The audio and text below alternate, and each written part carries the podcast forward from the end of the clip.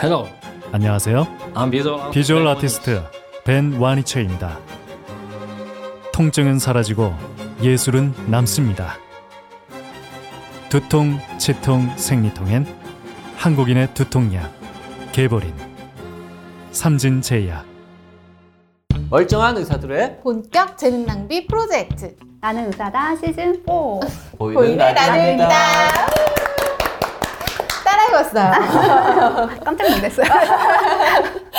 세종 충남대병원 소아과의 김유미 교수님 오셨습니다. 어서 오세요. 안녕하세요. 네. 세종시가 우리나라에서 소아들이 제일 많은 그 광역지자체잖아요. 네. 네, 인구 비율이 지금 대부분 평균이 한 10% 정도가 소아청 소년으로 많이 줄어들었는데 저희는 20% 정도니까 인구 대비 다른 지역 대비 2배 정도의 가장 젊은 도시. 그러네요, 젊은 도시. 실제로 제가 어디서 들었는데 우리나라 다른 지자체들은 주민의 평균 연령이 막 40대 후반, 막 50대 초반 막 이런데 저기는 32세인가 그렇더라고요. 37세. 37세? 아, 30대.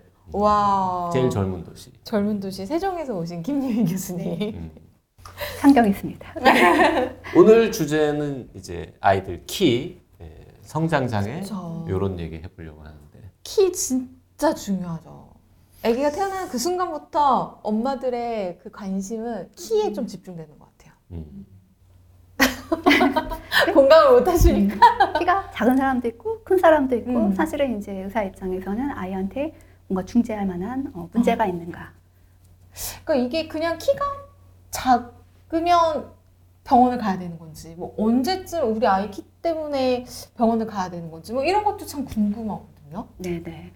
그래서 실제로 저희가 이제 평가가 필요한 성장장애, 이제 저신장을 갖다가 이제 아까 100분위 수 말씀을 드렸는데 100명 중에 연령 성별 대비 3등 미만인 경우를 갖다가 저희가 이제 3등? 저신장. 네. 3등?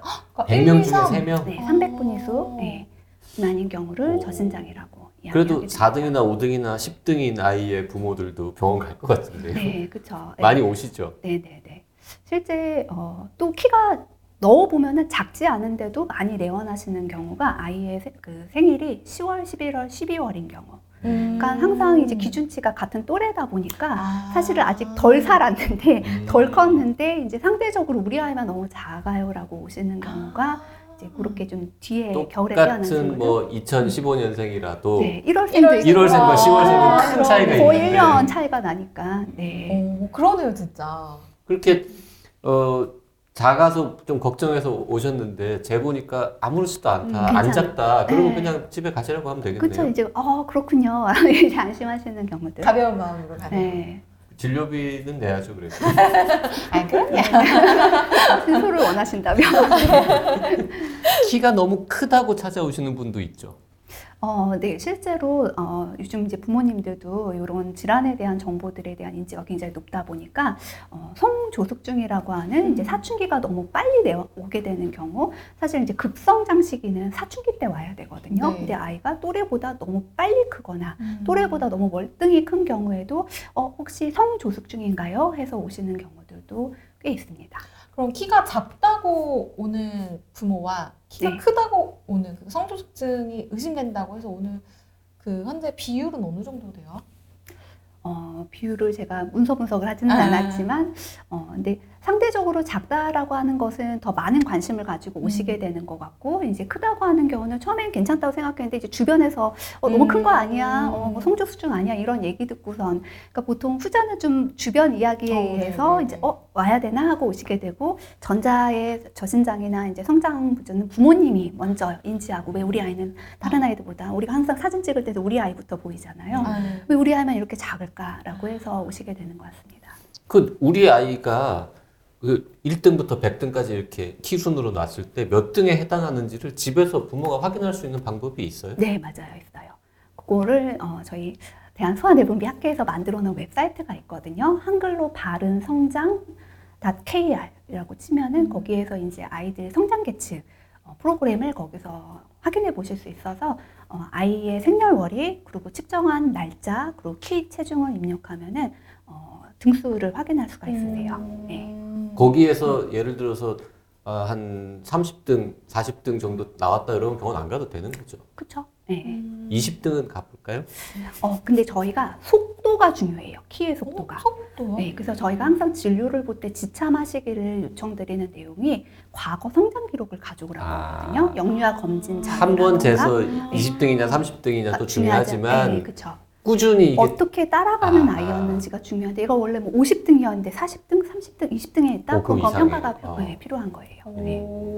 20등이었는데 30등, 40등, 50등으로 올라갔으면 그것도 이상한 거예요. 그것도 이상한 거예요? 뭔가 아이들과 맞지 않게 혼자 빨리 크기 시작하는 거거든요. 성조숙증을 그때 이제 확인해 봐야 돼요. 그런 아이들 키가 뭐 크거나 작거나 이런 고민으로 오면 뭐 검사 같은 걸 하죠. 뭐 피도 뽑고 뭐 이런 네네네. 뭐 어떤 검사를 하나요?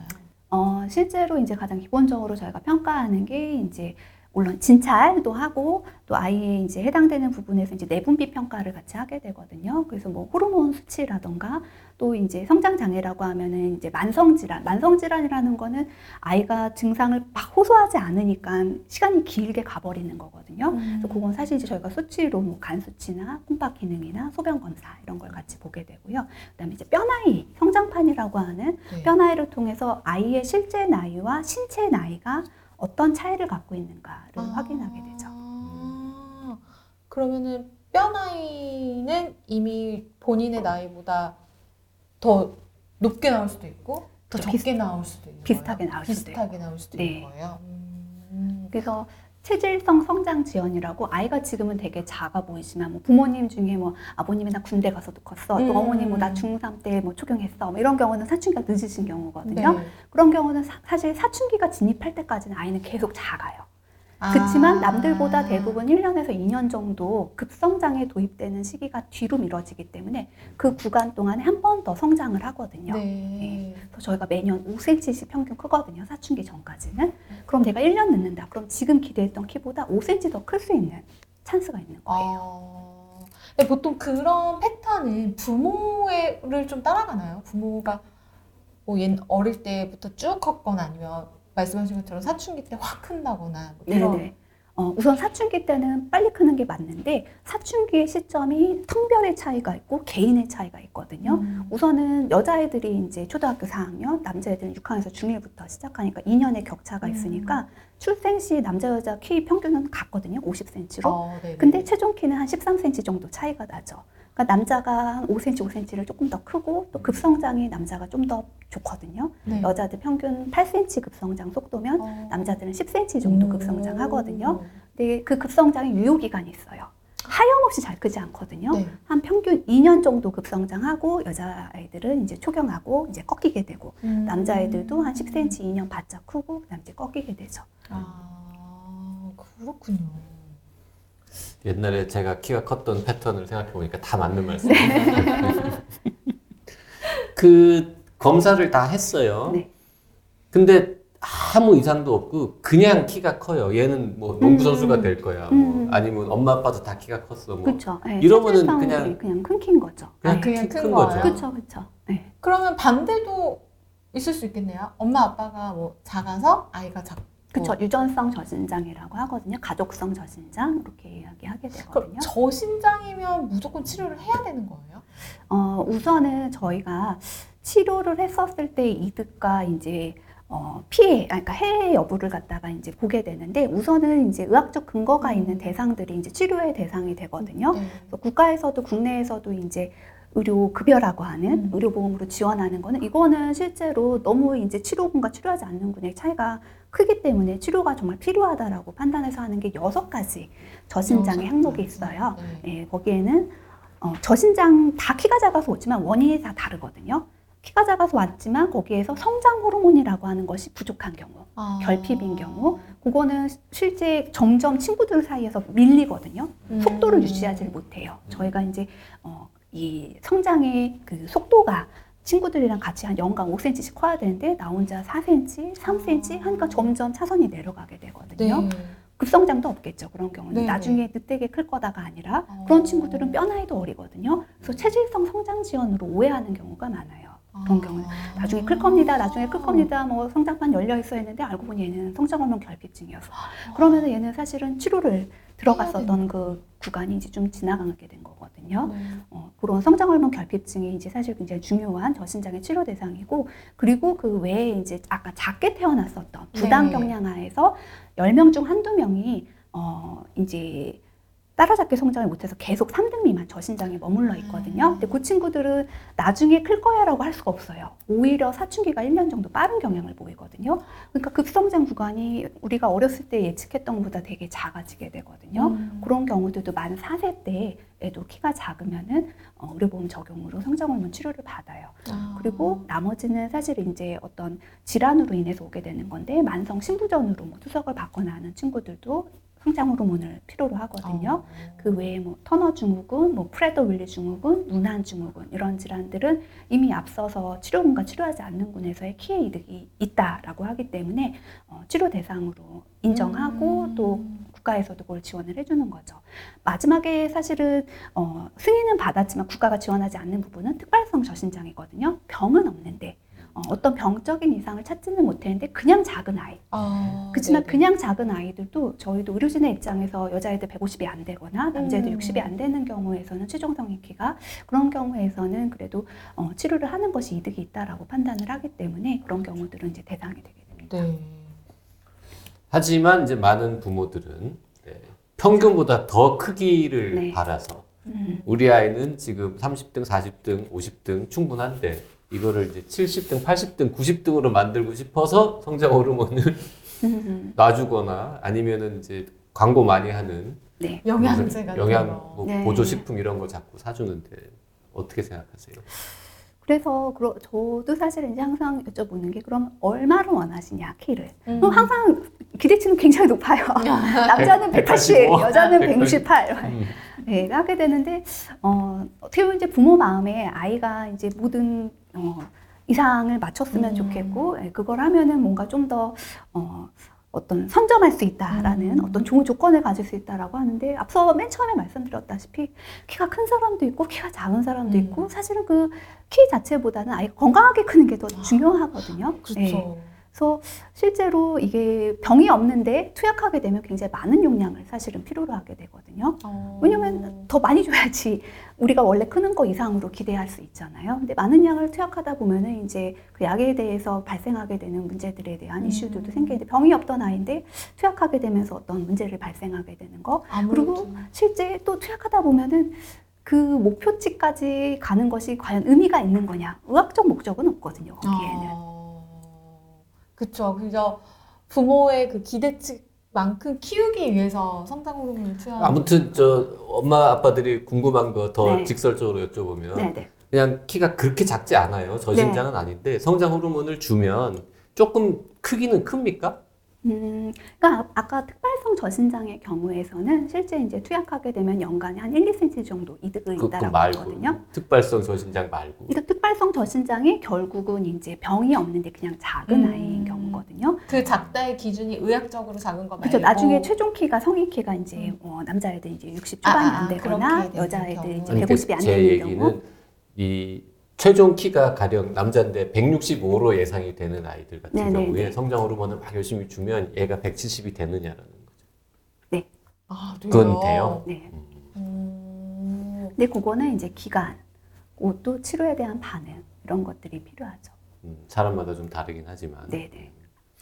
뭐 제가 답을 충분히 알고 있습니다만, 그래도 뭐 매일 광고하고 이렇게 가격도 안 알려주고 전화하면 알려줄게라고 하는 그 뭐 이렇게 먹으면 키 큰다는, 그 각종 영양제, 식품들, 영양제들, 이거는 어떻게 정리 좀 해주세요. 우선은 저는 어떠한 영양식품도 저희 아이들한테 사본 적이 없거든요. 비타민 D는 먹여요. 비타민 D.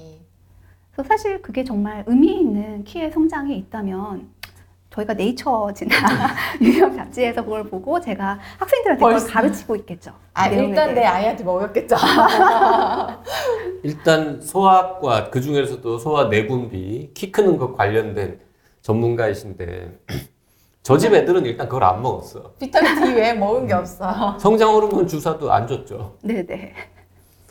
혹시 아이들이 지금이라도 좀 주지 그랬어 이렇게 말할 가능성은 없습니까? 네, 뭐 큰애는 이미 거의 다 커가지고 조금 더 크고 싶어 할 수도 있잖아요. 예를 들어 뭐 73인데 자기 네. 78까지 크고 싶었어. 엄마 나한테 호르몬을 좀 주지 그랬어. 엄마가 이거 하는 사람인데 나는 왜 안 줬어? 이렇게 할 수도 있잖아요. 아직까지 그렇게 깊은 대화를 안 해가지고. 네, 근데 저도 어렸을 때 뭐 마음으로 막 168 되고 싶어 막 이렇게 막 적고 했었던 것 같아요. 근데 뭐 168이 되지 않아서 막 굉장히 불행하고 그러지 않거든요. 네. 오히려 내가 지금 어떤 건강을 위해서 뭐 노력할 거 있지 않나 이런 것들은 살펴보고. 왜냐면 어쨌든 성장치료하면은 또 약에 대한 이상 여부들을 저희가 모니터링 해야 되거든요. 그럼 그걸 위해서 또 체열 검사도 해야 되고 또 이것 때문에 이거 뭐 생겼나 뭐 어떤 염려들도 있고 어쨌든 갑자기 치료로 들어가는 순간부터는 어떤 의학적 부담을 갖게 되는 거거든요. 그래서 과연 그리고 또 실제 이게 저희가 바라보는 거는 부모님이 물려주신 유전적 소질보다 너무 작아지는 것. 그거는 이제, 가능하나 자기 소질까지는 갈 수 있도록 도와주는 것을 이제 목표지향적으로 갖고 있거든요. 뭐 그 이상 잘 커주면 땡큐지만, 뭐 그걸 위해서 이제 과연 그거에 대해 그런 연구들도 사실 많지는 않고, 정상인 아이들에서 뭐 180을 되기 위해서까지 뭐 어떤 코호트 연구를 한다던가 하지 않았기 때문에. 연구 자체가 불가능하겠죠. 사실 그런. 그쵸. 이제 윤리위원 뭐 통과하기도 쉽진 않겠죠. 네. 엄마, 아빠는 키가 꽤 큰데, 아이만 유독 작은 경우, 이런 경우도 있다는 거죠. 그쵸. 저희가 이제 부모님 키로 이제 아이의 유전적 중간 키라는 것을 이제 뭐 중간 부모 키라는 거를 구하게 되거든요. 남자의 여자의. 근데 거기에서도 범위가 8.5cm 정도 있어요. 예를 들어서 뭐 엄마 아빠 키로 여자친구들 평균 이제 부모 중간 키가 160이 나왔다. 그럼 거기서 168.5까지도 범위가 나오고 또 151.5도 나올 수 있는 거거든요. 오차가 한 8.5 정도 네, 된다. 거기에서 대부분 가운데 평균에 수렴할 것이다. 근데 이제 부모 중간 키에 비해서 아이가 너무 작다. 근데 뭐 다른 부분들에서 이제 성장 속도나 이런 것들 부분들을 살펴보았었을 때 부모 키는 아주 큰데 아까 뭐 20등인데 뭐 부모는 막 95등 이렇게 되어 있는데 애만 25등 이렇게 되어 있다면 사실 평가의 대상이 되거든요. 그렇군요. 이 중간 부모 키는 구하는 공식을 검색하면 나오나요? 네네. 보통 엄마 아빠 키 더하기 13이 남자아이 나누기 2. 거든요. 여자아이는 빼기 14. 근데 플러스 마이너스 8.5는 범위가 너무 넓은 거 아니에요? 맞아요. 네. 한 플러스 마이너스 3 정도로 이렇게 정해져 있는 것 같은데. 그 먹는 거 말고 네. 우리 뭐 농구하면 키 커지고 뭐 줄넘기나 역도 하면 키 작아지고 맞아, 이런 얘기 하는데 얼마나 근거가 있는 이야기일까요? 운동은 진짜 너무 중요한 것 같아요. 저희가 실제로 성장호르몬의 이게 방출하는 곡선들을 보면은 잠잘 때 수면, 그리고 운동할 때 높아지거든요. 근데 사실 잠은 누구나 자잖아요. 그쵸. 근데 운동은 하는 사람 안 하는 사람 나눠져 있죠. 네. 그러니까 운동하는 아이로 해야겠죠. 네, 낮 동안에 뭐 특정 운동이 키가 크는 게 아니라 운동을 하면 키가 큰다. 성장을 방출할 수 있는 기회를 주는 거죠. 네, 낮 동안에도. 역도도 키 크는데 도움이 됩니까? 그러니까 역도라고 하는 역도나 이런 근육 이런 것들을 하는 것들은 사실은 이제 어떤 그 순간에 어떻게 보면 약간 저산소 상태에서 이제 힘을 내는 운동이기 때문에 사실은 이제 전신 운동이라 좀 보기는 어렵거든요. 그리고 또 실제 어떤 외상이라든가 이런 것들에 대한 위험들도 있기 때문에 성장하는 아이들한테 키 키우기 위한 운동으로 권고하기는 어렵겠죠. 기계 체조라든가 그런 것들도. 그래서 저희가 올림픽을 보다 보면은 이제 선수분들을 통해서라도 저 운동을 해야겠다라는 생각이 들 수 있겠죠. 네. 근데 이제 그 종목을 해서 키가 커진 건지 아니면 키가 커서 그 종목을 했는지는 사실 모르긴 하는데. 네네. 근데 대부분 뭐 소아청소년부터 시작했었을 테니까 네, 도움은 받았겠죠. 네. 원래 좀 키가 큰 친구들이 어릴 때 운동을 시작해서 운동을 더 하니까 더 많이 크고 그랬을 수도 있겠다. 거라고 생각이 듭니다. 그렇군요.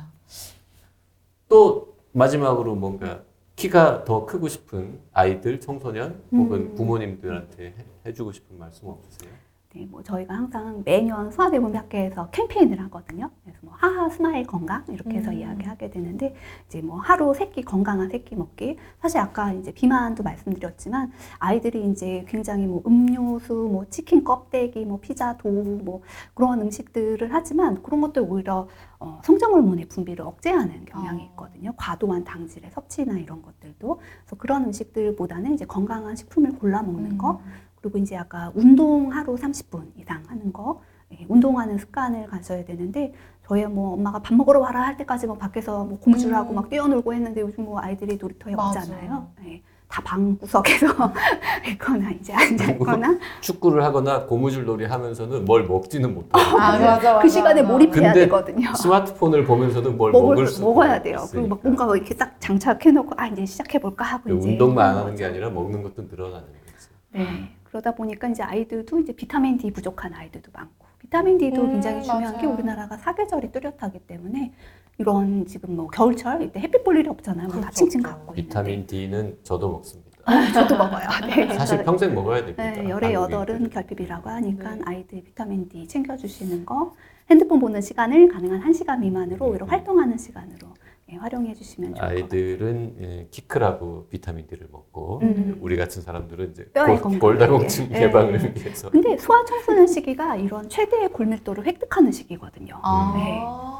어릴 때도 비타민 D. 네, 소아청소년 시기가 굉장히 중요하다. 평생의 100세 시대의 건강을 위해서는 비타민 D를 먹어라. 소아과에서 키 보는 선생님이 아이한테 먹인 유일한 게 비타민 D다. 네. 뭐 이게 다른 증거가 필요하겠습니까? 몰래 뭐 먹인 거 아니죠, 진짜로. 그거 말고. 아, 이 눈을 보세요. 이 눈으로 거짓말하실 순 없어요. 세종충남대병원 소아과의 김유미 교수님이었습니다. 고맙습니다. 네, 감사합니다.